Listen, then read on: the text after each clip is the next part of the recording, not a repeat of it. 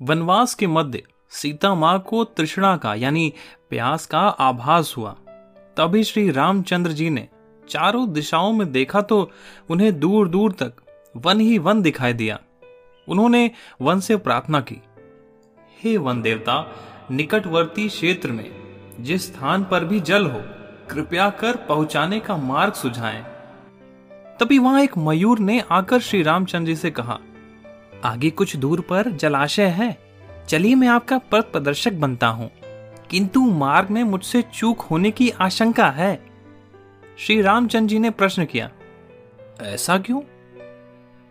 तभी मयूर ने उत्तर दिया, मैं उड़ता हुआ जाऊँगा एवं आप चलते हुए आएँगे। अतः मार्ग में मैं अपना एक एक पंख छोड़ता हुआ जाऊँगा। उसके माध्यम से आप जलाशय तक पहुँच जाएँगे। यहाँ तक तथ्य स्पष्ट कर दें कि मयूर अपने पंख एक विशेष समय एवं एक विशेष ऋतु में ही त्यागते हैं। यदि वह अपने इच्छा विरुद्ध पंख को त्यागते हैं तो उनकी मृत्यु हो जाती है, एवं ऐसा ही हुआ। अंततः जब मयूर अपनी अंतिम सांस ले रहा था, तब उसने मन में विचार किया, मैं कितना भाग्यशाली हूँ कि जो जगत की तृष्णा मिटाते हैं। ऐसे प्रभु की पत्नी का तृष्णा बुझाने का मुझे सौभाग्य प्राप्त हुआ। मेरा जीवन धन्य हो गया। अब मेरी कोई भी इच्छा शेष नहीं रही।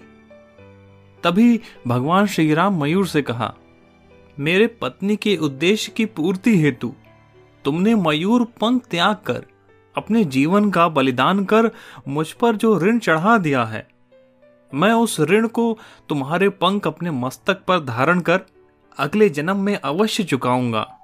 तदुपरांत अगले जन्म में श्री कृष्ण अवतार में उन्होंने अपने मस्तक के मुकुट पर मयूर पंख को धारण कर दिए गए वचन के अनुसार उस मयूर का ऋण चुकाया था। तात्पर्य यह है कि यदि ईश्वर को ऋण चुकाने हेतु पुनः जन्म लेना पड़ता है तो हम तो मानव हैं। न जाने हम कितने ही ऋणानुबंधों से बंधे हैं। उनसे उऋण होने में हमको तो कई जन्म भी लेना पड़ जाए, एवं प्रत्येक जन्म में नित्य नूतन कर्म भी निर्माण होते रहेंगे। इसलिए साधना कर, अपने चित्त को नष्ट कर, जन्म मृत्यु के चक्र से बाहर आने का प्रयास करना चाहिए। इसलिए हमें अपना कर्म करते समय उस परमात्मा में ध्यान स्थिर करके ही करना चाहिए। बाकी ऐसे ही और वीडियोस को देखने के लिए सब्सक्राइब करें चैनल को। स्टोरी इन बॉक्स सुनते रहे, सुनाते रहे।